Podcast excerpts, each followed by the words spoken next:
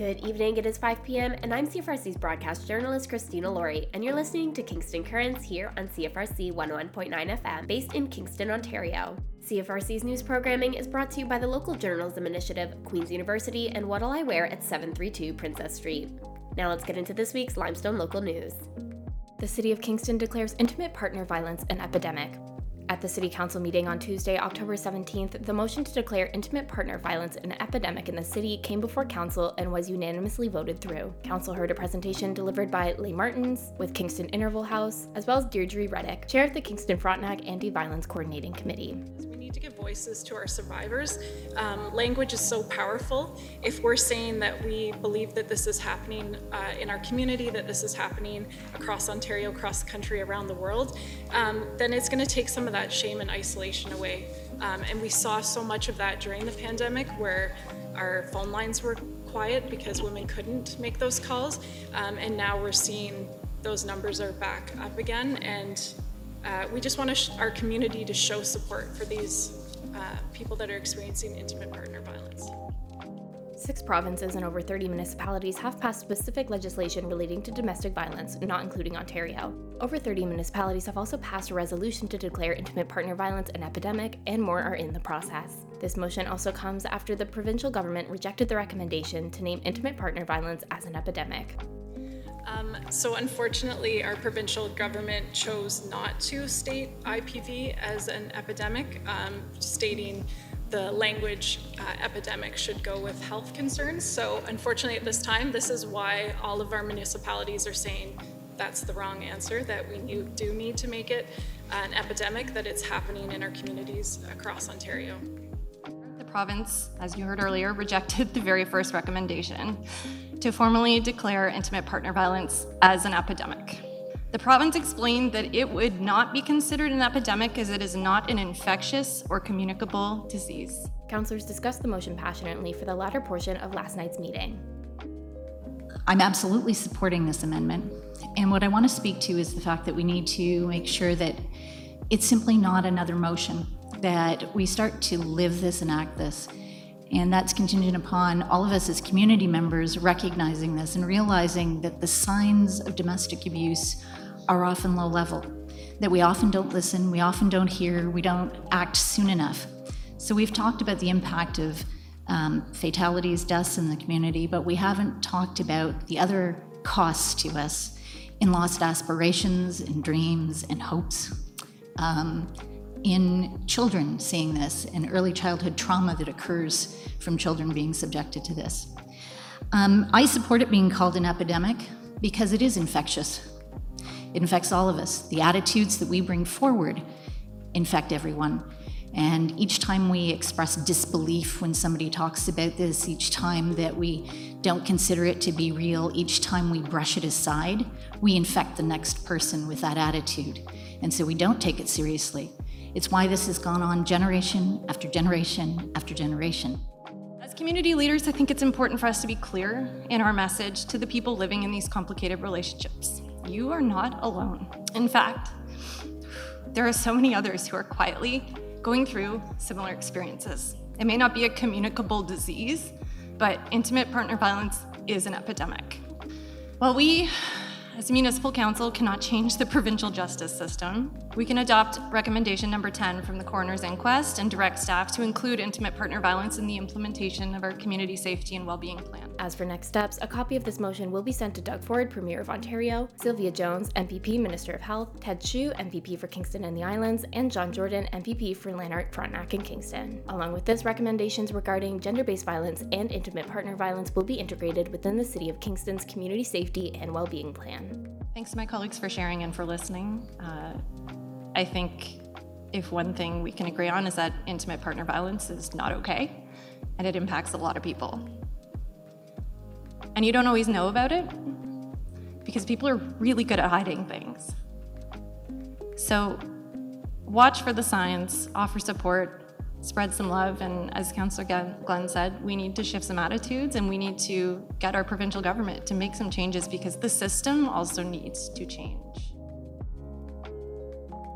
The Food Sharing Project, in partnership with RBC Wealth Management, TenFed, and Kids Against Hunger Canada, gathered volunteers at the Community Food Redistribution Warehouse on Saturday, October 21st, to assemble 2,000 food packages to be distributed in Kingston and the surrounding area. In about two and a half hours, volunteers packed 2,000 packages, which amounts to 12,000 meals, to be distributed to schools and community organizations in the KFL&A area over the coming weeks. I sat down with Brenda Moore, chair of the Food Sharing Project, to discuss this event, which they ran for the first time on Saturday.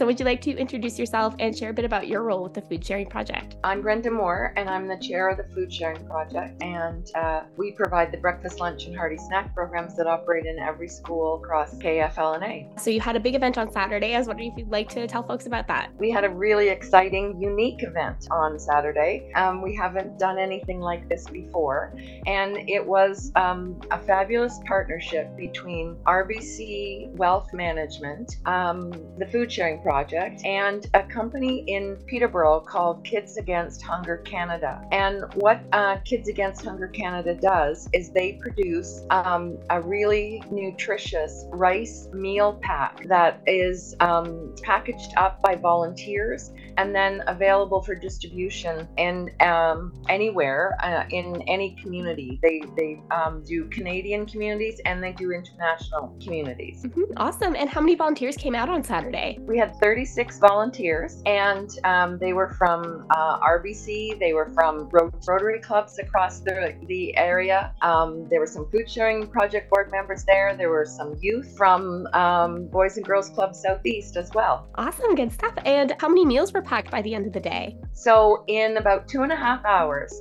we packed. Um, over 2,000 meal packs, and each meal pack um, contains rice, um, dehydrated vegetables, dehydrated vegetable protein, and then um, a beautiful combination of um, uh, vitamins and minerals, and a and some a sauce that makes it taste marvelous.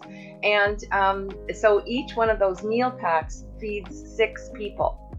So our 2,000 packages are going to feed about 12,000 kids. That's fantastic to hear. And are those being sent out this week or over a certain length of time?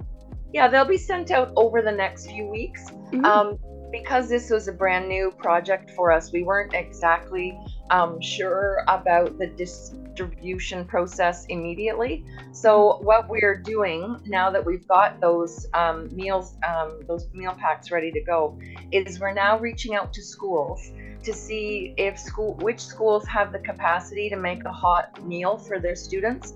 Most secondary schools can do that because they have um, often they have culinary programs or, or a cafeteria um, that they can use. But elementary schools don't, most of them don't tend to have that. So it's going to take a little bit of um, creativity on the part of some schools to figure out how to um, produce that, or sorry, how to um, cook up um, that meal and serve it to their kids. But so schools will be receiving it. Um, it will also go into the um, weekend food boxes that Lionhearts does for families. Mm-hmm. And so then it will end up on some family tables. And um, the Boys and Girls Club is also um, up for using it when they have their PA day programs and after school programs where they're feeding their, their kids that come there for a hot meal. So it'll be a little bit of everywhere. Moore also described the overall energy at the event. It was it was a marvelous day, and it was it was so great. Like people were having fun. Like they, they, mm-hmm. there was lots of laughing and and conversation, and and it, it felt I think it felt really good for people to do something so concrete. Um, mm-hmm. We're struggling with such a huge um, level of food insecurity in our community, and sometimes you get bogged down in that so it's really uplifting to do something that you know is going to have such a direct impact for kids. To learn more or contribute to the Food Sharing Project's ongoing initiatives, you can visit foodsharingproject.org.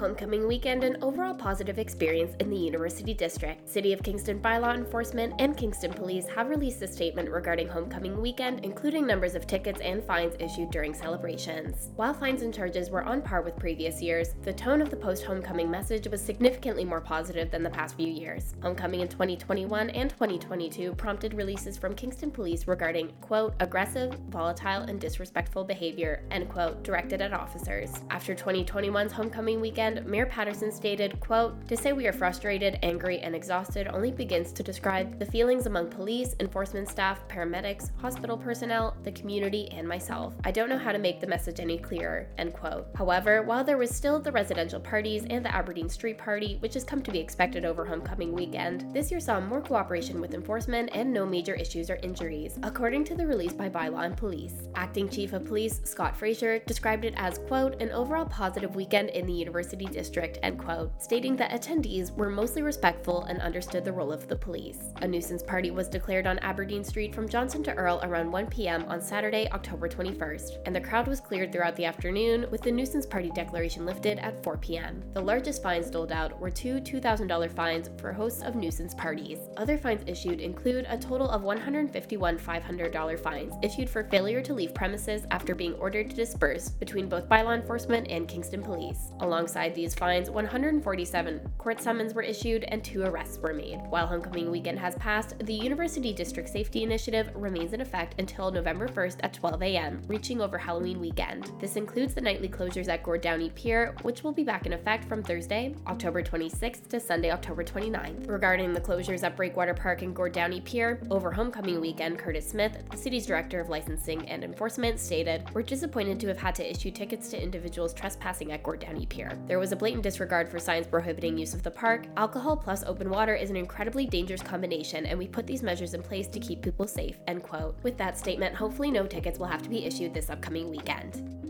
The Embassy Live Music Cafe, a program of Lionhearts Inc., is announcing its first live in person shows in Kingston since before the COVID 19 pandemic. Shows will resume on November 11th, starting at 7 p.m. at a new location, The Spire, at 82 Sydenham Street. The first night back will include Embassy veterans Doug Vanderhorden, Wade Foster, and Sean McCullough. In a quote from Liam Thomas, Embassy manager, we're pleased to partner with The Spire to bring back one of Kingston's favorite live music venues. We're thrilled to be welcoming back our artists, our patrons, and our partners for food, fellowship, and an intimate stage that connects them all, end quote. In a quote from Sam McLeod, general manager at the Spire Arts and Community Hub, the Spire is honored to serve as the new home for the Embassy Live Music Cafe and expresses gratitude for our partnership with Lionhearts. Together, we are committed to providing fully accessible cultural programming that includes fair pay to artists and the promotion of Kingston's vibrant music scene, end quote. The Embassy is unlike most other live music venues. The Lionhearts Inc. team provides complimentary Embassy tickets to the local agencies that receive food, household goods, and clothing from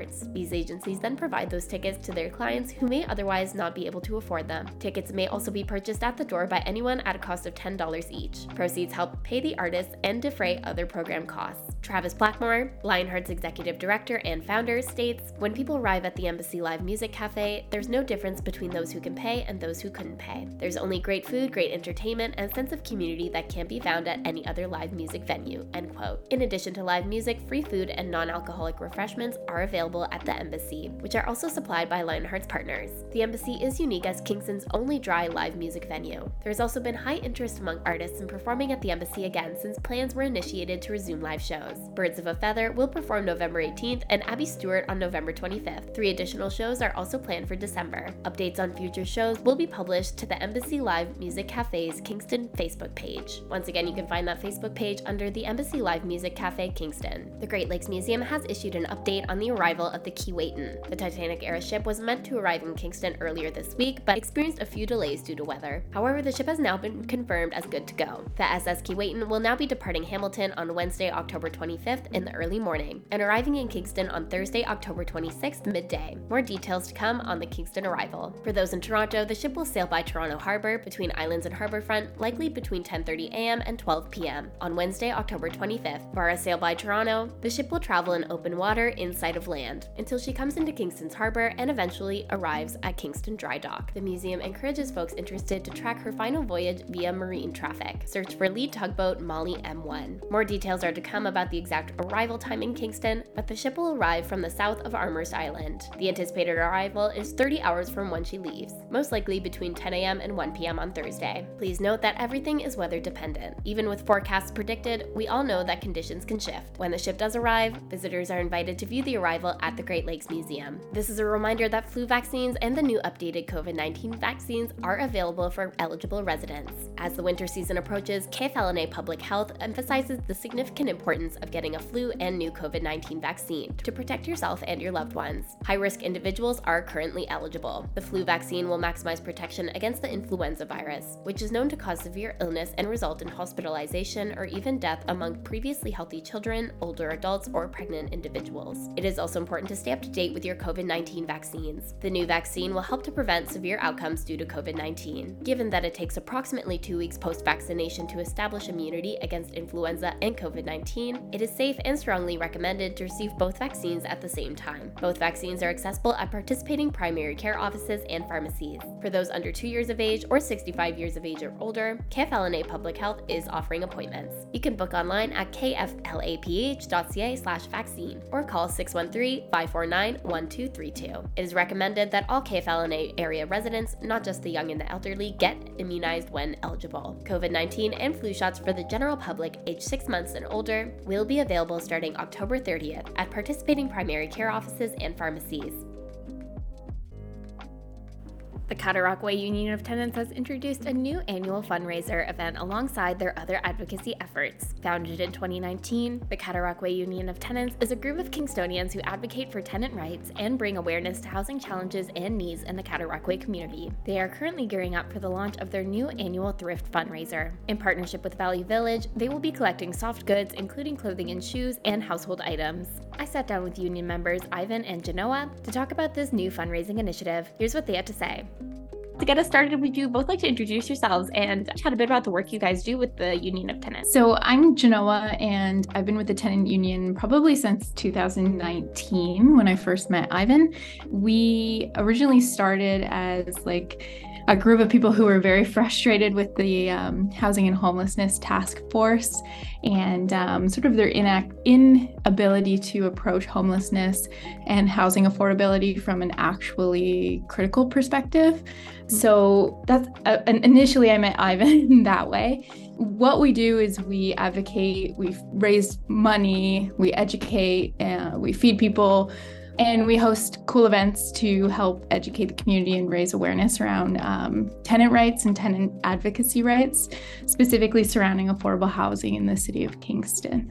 Awesome. And Ivan? Yeah, I'm a founding member too. 2019 it was. Yeah, we were very outraged by the, the way the city figured out a way to turn uh, a property that was left to it by an order of nuns to turn into social housing into uh, a for-profit housing. Uh, yeah, I think uh, technically, I mean, I'm, I'm, the general secretary of the Cataraqui Union of Tenants. Genoa is the accessibility officer. I think is that right, Genoa?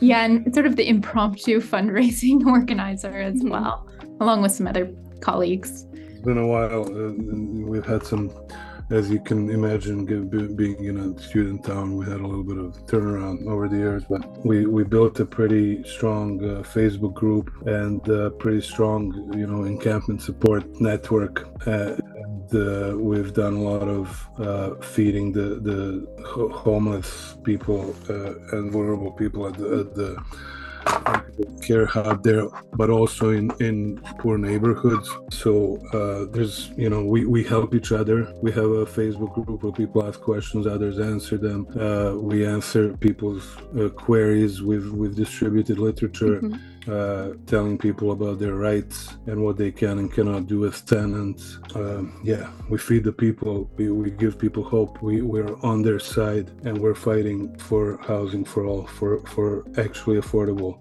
decent uh, housing that befits a human being for everybody.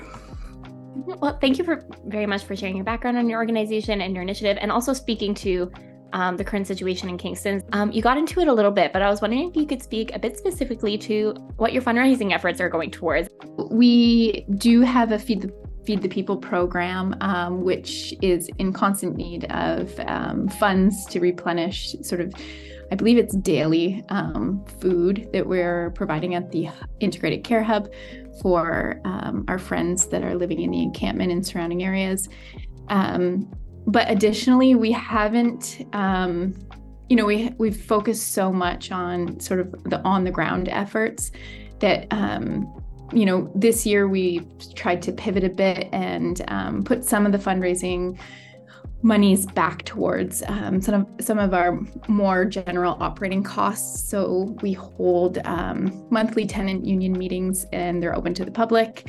So um, you know, small, tiny fees that go towards our in-person rental space at 99 York Street, which is a community shared building, um, and then you know more generally, um, sort of sort of the out of pocket expenses that I know our executive um, has been taking on personally, which is like printing of materials, um, maintaining our website, maintaining our social media platforms, and that type of thing. That, you know, they're the more behind the scenes service fees that come along with advocacy work. Um, so that's really what we're trying to focus on um, with the next two fundraising initiatives.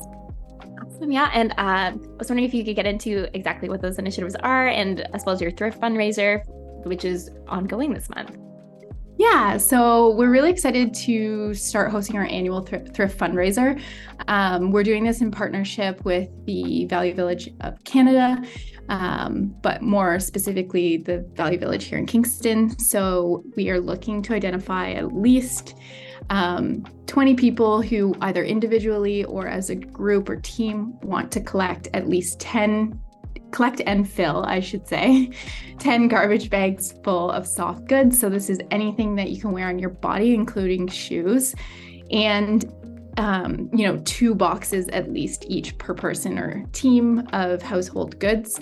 Um, we just ask that people don't collect books because they just aren't um, a good ROI for us. Um, and then people will collect their soft goods and their household items. We also have a place for people to store those if you did want to sign up.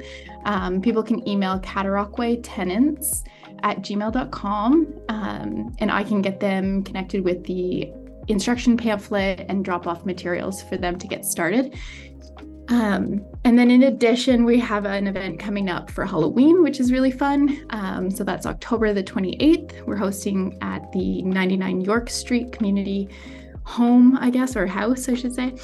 Uh, tickets are $10 in advance, or you can pay at the door. Um, so, we're doing a film screening of Charlotte's Castle, which is a TVO documentary of the current housing crisis in Canada, but more specifically in Toronto.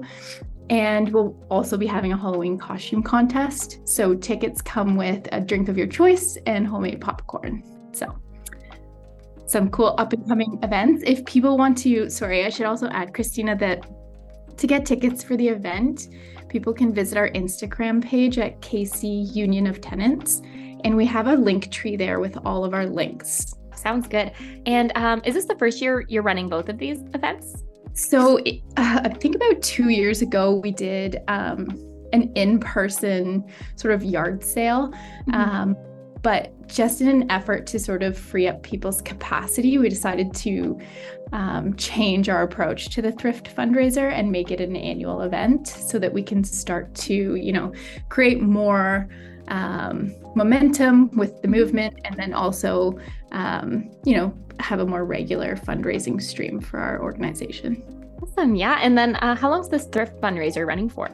Yeah, great question. So, our final weigh in is actually December the 2nd. So, any individuals or teams that do reach out to us and want to be part of it, um, we will organize as a, a, group to pick up your um, your collections, donations, um, and we'll do a final weigh in at the Kingston Value Village that day. Um, I was wondering if you had any specific goals for this thrift fundraiser in terms of whether it's numbers or turnout or anything like that.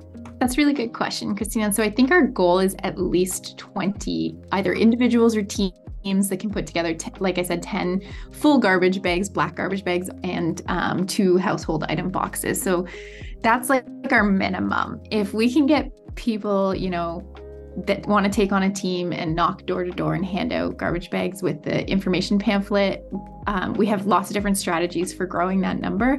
Um, and like Ivan said, we're open to like limitlessness. So we'll support whatever um, comes knocking. And, um, you know, we're really excited about the possibility of, you know, perhaps some Queen students getting involved and some people who are really looking for a sense of belonging because the tenant union, you know, we're a great group of people. Um, and um, we're always open to different ideas and, uh, yeah. Awesome. Perfect. So you have these two events coming up, um, slash ongoing. Uh, I was wondering if you had any other events coming up or if there's a specific place where people can keep up with you guys. Yeah, that's a great question. I think the best resource is our Facebook page because um, it really acts as a community where you know not just the executive chimes in with our expertise but we have other community members that you know sort of organically support each other through um, any tenant issues that they might be having um, but also our Instagram is a great option. It has, like I said, all of our links to our website, to our event pages, um, to get tickets, etc. So um, personally, I like the Instagram option. We have a Twitter as well, and we have a website called uh, tenantsunite.ca is the the the web page. We, we can really use volunteers, and we could, you know, there's no limit to to how much we could grow and how much money we could spend uh, uh, fighting this uh, Goliath. So on Facebook we have a group and we have a page.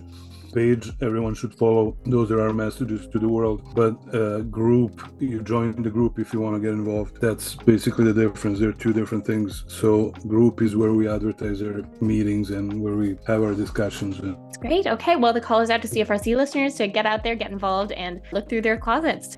Those interested in donating or becoming one of 20 community ambassadors supporting the Thrift Fundraiser can reach out to cataraqui at gmail.com. Donations will be accepted for the Thrift Fundraiser until the final weigh in on December 2nd, 2023. You can learn more and keep up with the Cataraqui Union of Tenants via their website and social media as provided by Ivan and Genoa. That is all things current in Kingston for this week. Thank you for listening to CFRC's local news programming. Brought to you by the generous support of the Community Radio Fund of Canada under the Local Journalism Initiative, Queen's University, and What'll I Wear at 732 Princess Street. Be sure to stay tuned for more CFRC programming coming up next.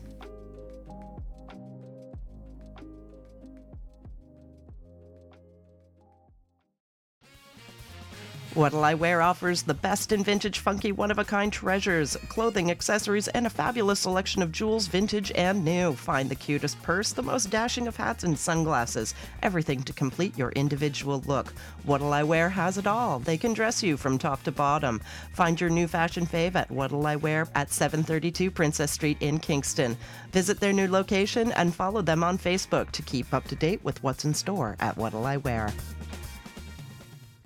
Dear listeners, as you may have heard, Meta, which owns Instagram and Facebook, is blocking Canadian access to all content created by news providers, including this radio station, in response to the Online Broadcasting Act. Access to local news and information matters to everyone, and while radio stations use their airwaves to keep you informed, we also use social media to share local news, events, and initiatives, and even content about our upcoming programming. We need you to write your MP and convey your concerns. Learn more and find a letter template for your MP on our website, cfrc.ca. Thank you for your support.